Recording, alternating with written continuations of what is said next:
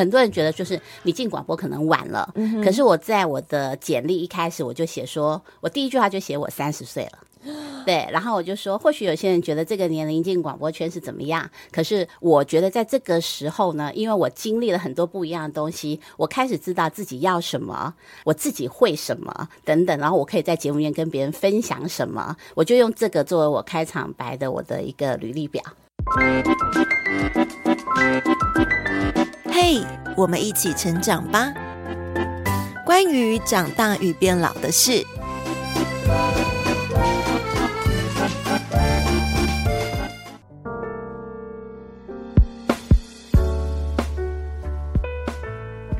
本节目获教育部终身学习经费补助。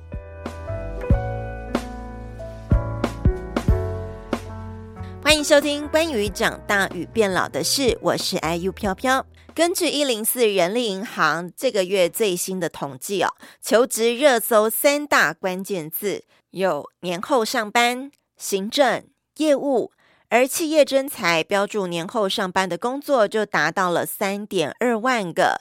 那么，当大家在想转换工作的时候，是不是呃，蛮多人应该会先考虑，就是像是职位啦、产业还有地点这些因素？我个人觉得，如何提升个人的工作素质，应该会让转换工作这件事情换得更有价值哦。那么这两集节目就会透过具有两岸三地高阶媒体经理人谢世佩女士佩佩的经验。他在职场上为自己创造机会的独家分享哦，有没有五六年级生曾经听过他的声音呢？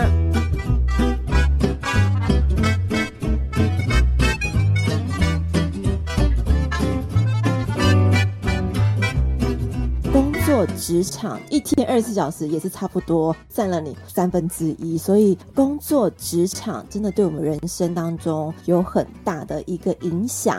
所以今天会从职场来切入，那同时我们要聆听我们今天的受访者，他呢本身是以前是专业的广播人，那后来呢他有很多在国外工作的经验，以及这一路过程大概二三十年的工作时间，他有很棒很多的故事可以跟大家分享。我希望大家一起走进他的故事，也希望他的故事能给大家一些不同的感受。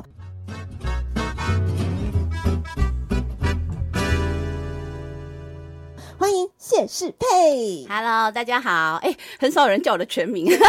我 个人觉得谢世佩这个名字非常的好听，很有魄力，对不对？像男生，有中性，有女性。嗯哼，就是因为我以前在电台，大家应该也不知道我的全名。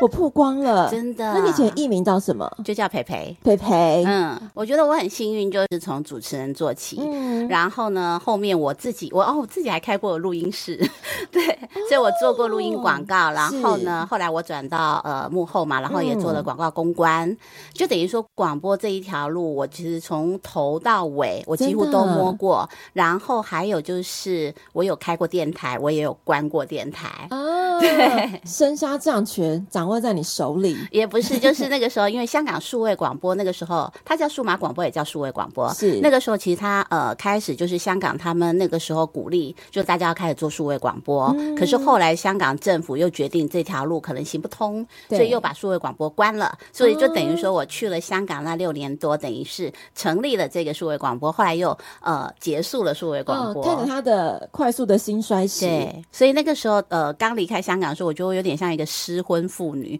就突然间。你就就是那个是本来是你的生活的一个重心，而且你为了这个工作到了这个地方，哦、然后后来突然间他收的时候，那个时候我其实有点难过，所以我就出去旅行了。我先到了那个内地去找我一些朋友，大家旅行了一个月，嗯、然后我就去了那个美国，嗯、然后又去了布拉格，去了欧洲，我又去玩了一个月，就等于出去走了一圈，然后让自己的心情再沉淀，然后再回来。是的，我们先把这段过程先稍微记一下。佩佩姐就是这样的一个人，她可以。可以突然在人生某个时段，他可以让自己去旅行或是放空一阵子。那待会我们要后面好好来问他这样的心境以及决定是为什么。好，我们先从广播这条路开始。你从广播主持人，嗯，嗯，我知道你先前也不是走传播啦、传媒科系，嗯、你就是一个，我是学电脑的。对啊，你是写 写城市的，对不对？对。这个算是理工女吗？呃，算是我对这个行业算是半个理工女，就是学微积分啊，学这一类的。Oh、对，好，是微积分、写程式的女生，当时候为什么踏进了广播圈？应该是因为我从小就学钢琴、学舞蹈，我其实是非常喜欢这个艺术的这一条路。嗯、可是呢，呃，就是因为环境的关系，所以妈妈一直希望我读的是商科。嗯，后来我进入名传，呃，我就去念了那个电子资料处理科，嗯，也就是呃学电脑的，然后出来就开始做跟城市相关的工作。可是就是因为做了这份工作以后，我越觉得我其实不喜欢这种冷冰冰的东西。嗯、我希望呃做的工作是一些有温度的。的，嗯，是能够对人家人心造成一些影响的，所以那个时候刚好 Kiss Radio 在招考的时候，就是很久很久以前。如果我们现在在听广播，有很久以前的人，他应该就知道那个时候 Kiss 刚开始，然后一开始确实就是等于说是呃，立刻就让大家知道了这样子的一个类型化电台，嗯、所以我就是那个时候进入广播，就是他招考，然后我去考了，然后不小心考上了，我就进入这个行业了。突然觉得我们可能这段时间可以来听听台湾广播史，王真真的教材。其实我只要讲说，啊，我是大星，我是小星，有些人就会想起来，因为那时候我就是小星。哦，大家有记得小星的声音吗？嗯，对，好可爱哦。嗯、所以那时候招考，大概是你那时候几岁的时候？那时候其实说实话，一般人那个时候我进入广播的时候，很多人都觉得应该要比较年轻的时候。哦、其实我进入 Kiss Radio 是我三十岁的时候。对，其实很多人会觉得三十岁其实已经到了某个年纪了。对，或是你可能在原本那个产业应该要到差不多的阶段，也不太可能转职这件事情，而且不太可能是全新的。哦，对。所以我觉得也是因为那时候呃，等于是呃，刚好类型化电台刚开始，哦、我的老板呢袁志业他刚好从美国回来，嗯、创立了 Kiss Radio，所以他有很多想法，他要找的不是过去很有广播经验的人，他要找的其实是可能就是你有自己的特色的人。我觉得是刚好这个因缘际会，然后还有一个点就是呢，呃，我那个时候去等于说去应征 Kiss Radio 的时候，对。然后我觉得有些时候你在应征的时候，或你在做一件事的时候，其实可以把自己的劣势变成优势。哦。就像其实三十岁对那时候，因为我二十九要跨三十，嗯，很多人觉得就是你进广播可能晚了，嗯。可是我在我的简历一开始我就写说，我第一句话就写我三十岁了。对，然后我就说，或许有些人觉得这个年龄进广播圈是怎么样，可是我觉得在这个时候呢，因为我经历了很多不一样的东西，我开始知道自己要什么，然后而且我自己会什么等等，然后我可以在节目里面跟别人分享什么，我就用这个作为我开场白的我的一个履历表。好棒哦！哎，这个 tips 给大家记一下。哎，这到现在还很受用哎，因为很明显、很清楚就知道你这位面试者，你已经是有想法，为什么要进入到这个职场里面来？对，所以我觉得就是有些时候人就不会的东西要藏拙，嗯，那有些东西你就直面。你就直面告诉他，对，我就是三十岁了，怎么样？对，就是变成你的特色了。对对对，哇塞，好，三十岁那一年面临的这样的转折，嗯、当时候家人原本是支持你要去从从事商业工作啦，然后或是比较支持你往可以赚钱的部分来的家人，嗯、知道你三十岁要转职。要进入到电台工作了，他们有什么想法吗？其实我一直就是一个比较反骨的，就是呢，我其实要做很多事情，我觉得只要我自己想清楚了，嗯，然后不要造成家人的任何困扰，就等于说，你不要工作辞掉了，你没有钱，又去跟家里拿钱，哦，就等于我把很多东西都想好了以后，我一般都是做好决定以后，然后通知我的家人，就 找一个气氛很好的时候，然后告诉他们，就包含我那时候从 Kiss 要离职的时候，哦，因为那时候算是我的人生。算是比较巅峰，因为在 Kiss 知名度也够，是。赚的钱也 OK，然后职位也很好，呃，老板也很赏识，所以我决定要离职的时候，我也是都做好决定了，然后呢，就找一个风和日丽的时候，良辰吉 时，对对对，告诉我的家人，对，那你只要一直不让他们觉得，呃，你过得不开心，嗯、然后在家唉声叹气，然后好像也需要他们资助你，我觉得他们就会支持你。嗯也是，所以当你做每一个决定，就是你有先想好，嗯，退路，或者是至少你要在怎么样一个安全范围内。我应该这么讲，我其实是不太喜欢有退路的人。就假如说我今天决定，我觉得人在做抉择的时候是最难的。当我要选择 yes or no 的时候，你会有非常非常多的挣扎，尤其是当你有家庭，你有很多牵绊的时候，你是会的。可是我觉得最主要就是我这辈子一直秉持的一个点，就是绝对不要连累别人跟麻烦别人。别人。嗯、所以只要在这个点上面我是做得到的，我会把我的后路砍断。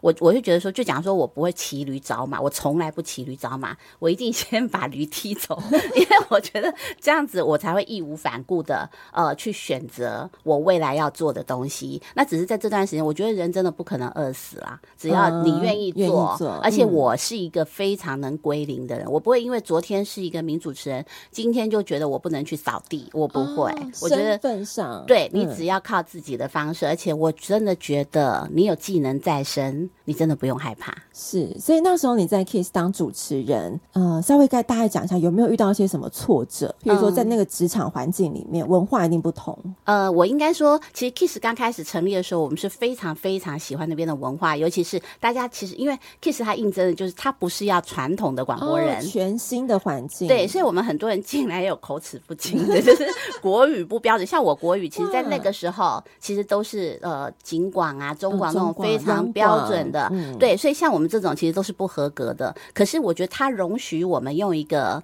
呃，就是全新的一个方式，对、嗯、自然的方式来做节目。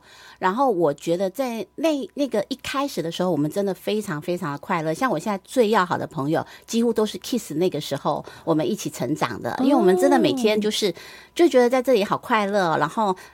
它改变了我们人生，让我们去见到很多我们想要见的人，然后可以在广播里面去说一些自己想要说的事情，嗯、还有替听众去发问一些东西，去发掘很多有趣的东西。所以我觉得这个都是广播我们开的窗。所以那时候我们其实呃每次在台庆，我们的台庆基本上就是全员动员，然后连那个配偶啊、男朋友啊、女朋友都会来的，戏班参加。对，就大家还会来做东西，没有就是要连夜做什么？哦、对，手工艺，这个大家族的就是。是个大家族，所以我觉得在那里，我觉得有非常非常快乐的时候。当然，你说一定也有一些不快乐的地方。就假如说每一个人对美的看法、对音乐的看法、嗯、对节目的看法，可能都不一样。嗯、那当你不是最高的主管的时候，你的主管一定有一些意见给你。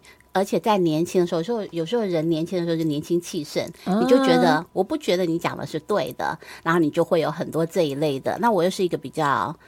就正义感比较强的女生，就是如果假如说我们今天大家在背后觉得，哎，我觉得这个，觉得那个，就公司有个什么东西，嗯、我就会直接跑去跟老板说，我觉得公司要改这个东西。嗯，直球对决。对，可是小时候其实 我觉得小时候呃有一点，我们自以为呢这个叫做呃有个性，叫做正义。哦、可是其实后来当你长大一点，你会知道，其实无论你有没有个性，有没有正义，你忽略掉一点就是尊重。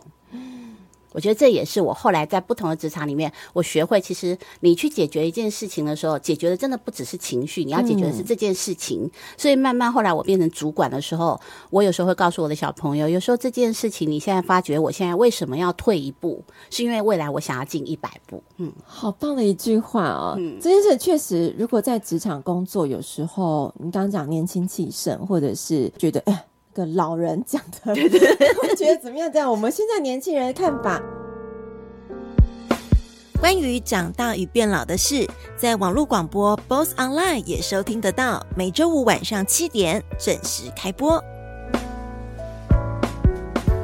在不同的角色，就有不同的思维。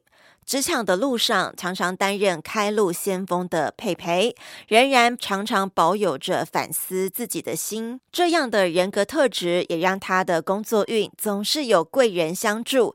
担任管理职是一路高升。尤其你刚刚提到，比如说像 Kiss 就是一个新创的事业，其实后面的公司其实他们都是一个新创事业，然后都是算是由你去开拓，这也是蛮有趣的一个经历。人家不是，我不想你相不相信命格，嗯、有人不是说你的命格可能是怎么样？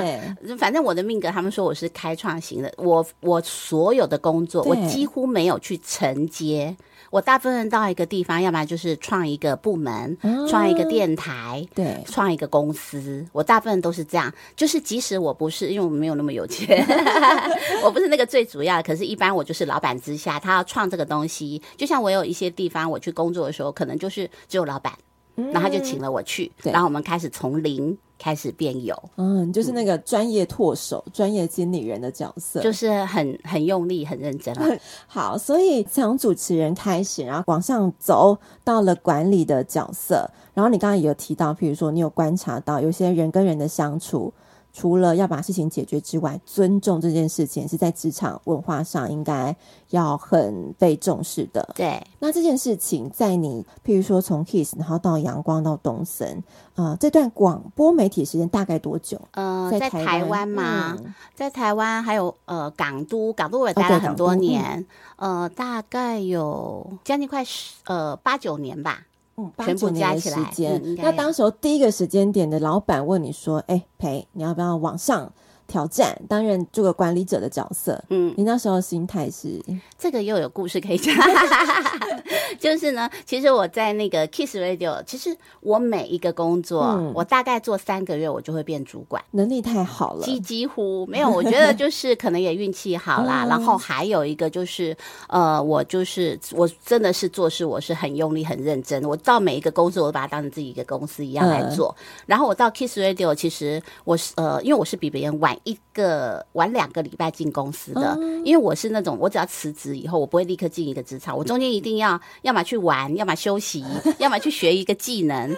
就像我，就像我念书的时候，我失恋我就去学游泳，就是我每次有一个挫败的时候，我一定会学一样新的技能。这很符合你讲正向思考，对，而且再找一个学新的补足那个伤痛。所以那个时候就是因为这样，然后说我比大家晚一点进去，可是我进去以后大概呃三个月，呃试用期过后，老板就是要从同期进来的人要提拔主管，我就被提成督导了。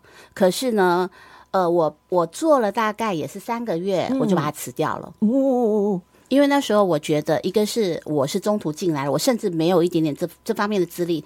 我我同期进来的有些人他是学这一行的，哦、他只是没有做过。是对，我觉得一个是我的，我觉得我自己的内底蕴不够，你的底气不够。嗯，你怎么管理别人？你自己都不会，你自己都在学习。是你自己太谦虚，还是是？没有，我真的觉得，我真的觉得就是我才刚进这个行业，很多东西我都还没有那么厉害。嗯、然后第当然就是我老板可能看中的就是我交给你一件事，你就是使命必达。对，可是我觉得。如果说你是学过这个行业的人，你应该能够做更好的一个选择。Uh. 第二个是我当初进这个行业，我觉得它很好玩。当你做成管理职，其实有很多东西你要用八十件不好玩的，就为了换那两件。嗯，然后我就觉得突然很多创意的东西就没那么好玩。就是你又要管理，又很行政类别的。我管你的时候，我叫你主持要怎么主持，我自己在主持的时候，我就要特别小心。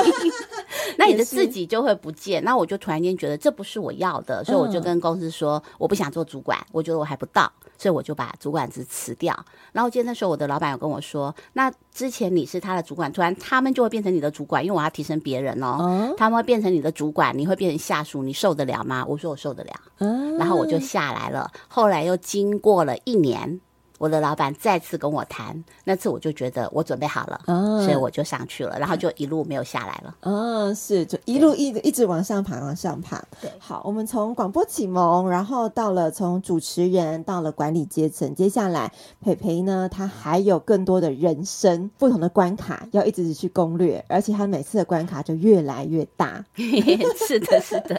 接下来是不是呃，差不多到了你就是准备要去到海外？外，也就是到中国大陆这个地方去继续延伸你的呃广播的事业。我觉得它也是一个，我觉得就是我觉得我人生还是遇到很多的。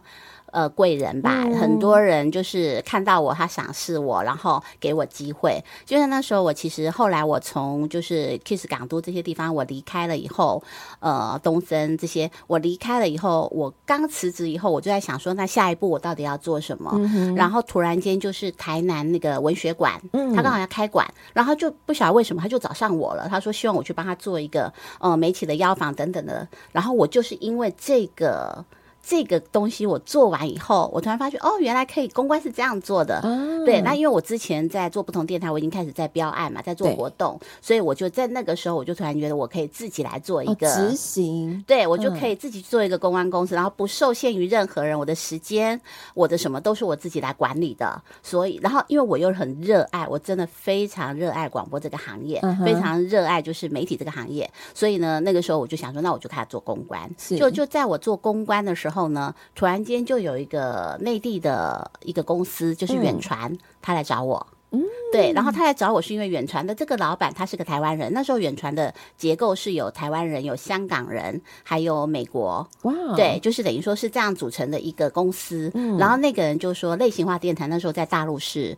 呃，完全没有的。Uh. 那时候大陆的电台还有很多是，就是可能在卖药啊、卖产品啊、oh, 等等的。他们也是这样。对，也是。其实大家的 呃整个进阶是一样的，对。只是台湾走在比较前面，所以他那时候就希望有台湾有经验的人能够过去，嗯。然后可能就有人跟他介绍我吧，他就来台湾跟我聊天，嗯。然后聊完以后呢，他就希望我过去帮他开一个电台。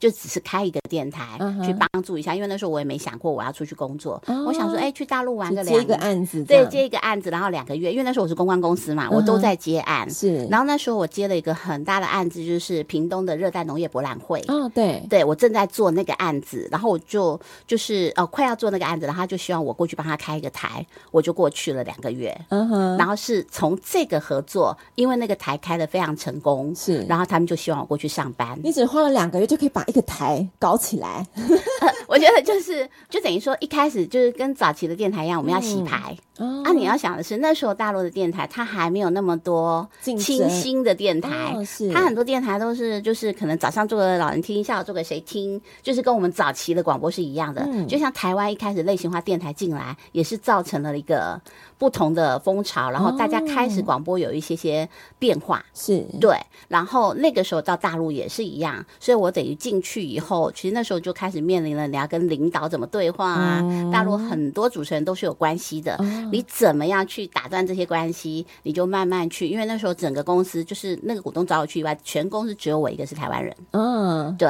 然后你要怎么样去跟大陆人相处？怎么去带领他们？怎么让他们信服你？是对。哇，所以这个两个月的案子开启了另外一扇窗。对。那其实我们回到那个年代，哈。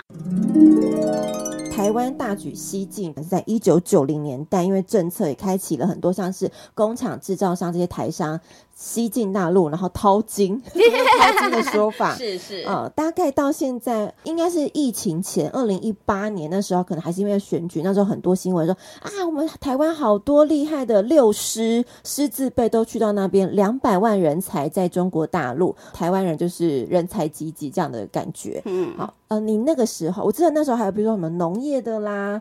会计、建筑，很多各行各业其实都是到那边发展，嗯，所以你那个年代大概也是，呃，应该这么说，其实就是在那个年，嗯、我觉得一开始去的是商人，哦，就是一些公司的老板，他去那边开始去引进一个企业，对，哦、然后开始去做一些东西，所以一开始很多都是商人，所以不可否认，我刚到内地的时候，有一些人对台湾人的印象，我觉得是不对的，像他们就觉得台湾人很会喝酒。哦、对，很爱喝酒，应酬。对，因为过去的都是商人，嗯、然后他们又觉得有一些台湾人好像就是不是很客气，这是我们对他的感想吧？对对对。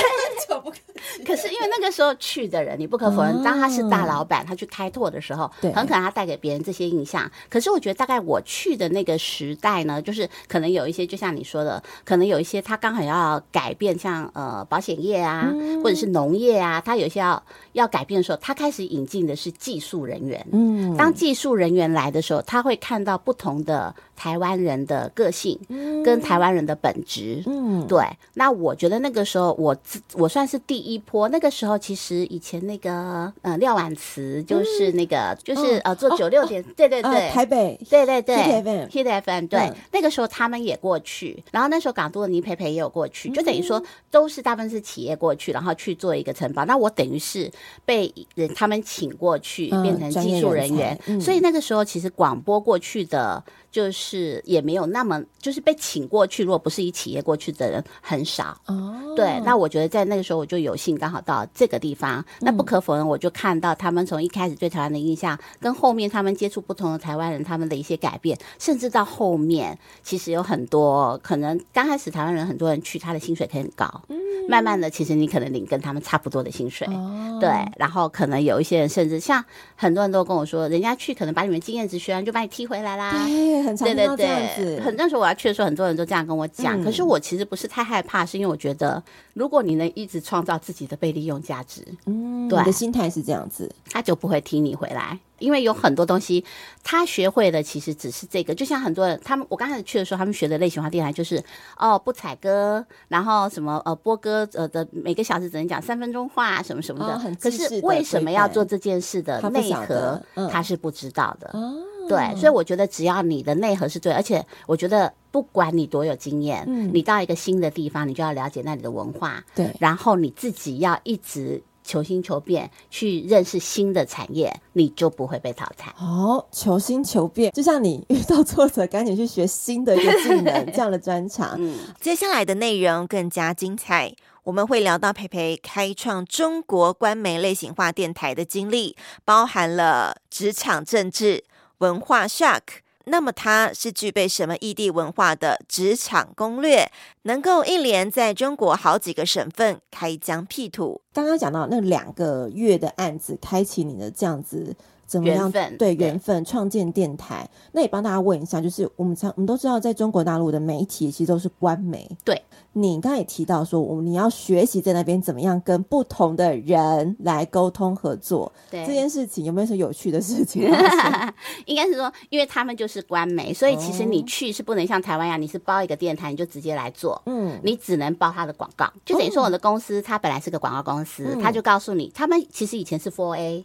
那 Four A 广告就是专门在帮大家做广告，可是他后来发觉 Four A 它其实中间的利润，我就是呃帮，假如说帮呃麦当劳，嗯、我去做很多的广告，可是我这中间很多东西我得出去，有很多成本要出去，对，所以他最后发觉他赚的这个利。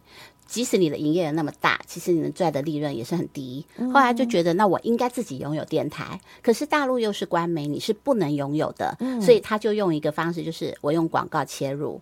然后他一开始就已经要用广告切入，可是你广告切入，你顶多就是卖广告嘛。然后接下来他就请了我们这种专业人才过去，他就告诉他说。那你的广告要卖得好，你的节目一定要好听哦。可是你现在节目不好听，内容。那我有一个人可以来跟你一起哦、嗯呃，就是把节目弄得更好。那你是不是就是可以跟我们一起怎么样合作？那我刚开始去的时候，我也是那种硬碰硬。我记得 我第一次刚到，哦、我记得我第一第一个是去，我是去开烟台的一个山东烟台的一个台。是可是因为我要去烟台之前，我们在济南那个时候，他们有一个合作的台。嗯，我先到了那里，然后呢，我就去看了他一个中秋晚会。看完以后回来呢，他们就叫我提意见，我就傻傻的，人家不是跟我说你有意见提，我想说就要让他们知道，然后我就提了五十几个点。他们做真，你真的对，他们做不好的点，然后他们领导当然就笑笑说啊，对对对，我觉得是是是。然后我一下来就记了我一个很大的点，就觉得这个人不行。对，就是你你来就批评我们，你都没有赞许我们，都没有怎么样。哦、然后后来我就发觉说，对，就是我刚刚说的，退一步为进一百步。嗯、我觉得后来就发觉你可能。当你到一个陌生的环境，你根本不了解这些人，嗯、你也不了解内地的文化。当你要说这些话，当然你也可以直愣愣的，我就这样说。可是我的目的到底是要达到我爽，我讲完我爽到了，那可以。可是如果你的目的是要解决这件事，那你就要用方法。然后你就开始知道说，你跟这些领导沟通的时候，就像我记得我有一次要换掉一个主持人，嗯，可那个主持人跟领导很好，哎呦，这有关系的，难呢。对，然后呢，我记得那天早上，因为大陆领导中午还要休息呀、啊，干嘛的？是。然后我记得那天早上，我跟那个领导九点半约在一个咖啡厅喝咖啡，喝完咖啡到中午的时候，就是我一直在跟他谈这件事情，然后他一直不要，然后我们就我们就一直在那边讲讲讲，讲到中午，我们就在那里吃饭，吃完饭他想休息，我说没关系，你在这里休息，我等你。然后呢，我们休息完以后又继续谈，是一直谈到晚上十点多，然后我都没有让他走。后来那个领导说：“好，我 这是你的策略吗？” 不是，我就是觉得你没有谈清楚啊。对。然后后来那个领导就说：“好，我服了你了，对，你换吧。”可是你要换他的时候，就假如说每一次我要去做听评，但是我要去，就是一开始我们每次去一个电台的时候，其实所有主持人都对你很有敌意。因为你是要来看他们的状况的，而且你可能是要来整顿我们的。尤其他原来有山头的人，对你敌意会更重。哎、可能原来很弱势的人会觉得，哦，他来也许可以改变我们的生活，可以帮助我，拉我一把。对，可是你说这里拉了那些弱势的，对你是没有帮助的。对，你一定要跟山头嘛。可是我每一次去之前，我都会很认真的听他们的节目，是、嗯，我会听很多天，就是真的是。二十四小时这样听，他有节目我就听。然后呢，呃，就跟那个金马金钟评审一样。对对对。然后取听了，然后你要做记录，然后在你跟他对谈的时候，你要立刻丢出，你看我听你的节目，你看我看到什么问题，你要这样。就像我们每一次刚开台的时候，我们的主持人在做节目的时候，我第一个礼拜我一定是全天。我记得那时候我第一个开台是烟台，我们节目是从早上六点一直到晚上凌晨的一点。我每天早上就是六点做到一点，六点做到一点，就是他们在直播间，我就在副控室。对。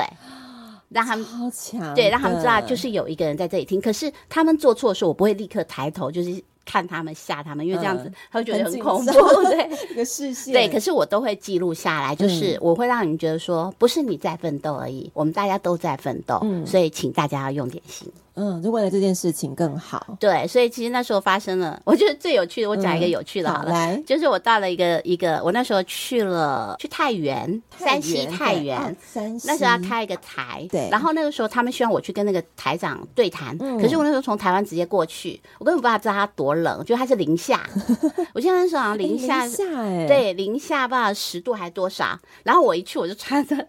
穿得很随便 就过去，然后我一走出来，妈，怎么那么冷？然后那个领导就说：“你就穿这样来。” 然后就就立刻叫他们的那个司机啊，就带我去买那个秋衣秋裤，就穿在里面的保暖衣。嗯、后来就是那个领导就跟我出去谈，谈、嗯、完的话就跟我说，就是聊得还蛮开心，就是让我们去洗脚吧。哎，洗脚是什么？就是就像我们现在的按脚，按脚哦。对，然后他就带我去洗脚。然后大陆有一些洗脚的地方是要换他们的衣服，对。然后那个领导就坐在我对面，他就突然当着我的面，他就把裤子脱了，是男生吗？男生，哇哦，大拉拉，对，他也不是故意的，他就是觉得，就是他可能觉得没什么，他是脱了以后，然后就换上那个裤，可他就当着你的面，他就做了这件事，他也没有转头，也没有干嘛。说实话是不太尊重，可是我觉得有些时候是文化不同，文化很很显然应该就是对，所以他做这件，对他做这件事的时候，如果你大惊小怪，就会变得很怪。所以他脱的时候，我根本就没有什么反应。你刚才也在在他面前脱了，我没有，我忍。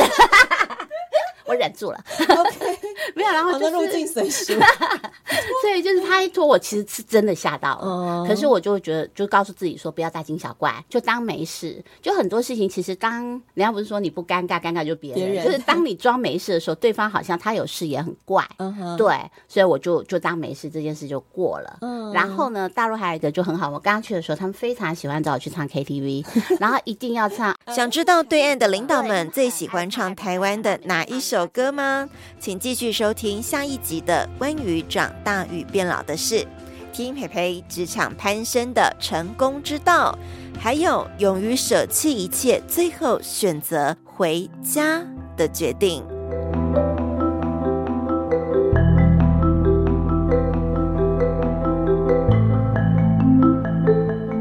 如果听完觉得诶不错哦，请五星评论加留言，还可以抖内请我吃一块软饼干，让我们继续创作。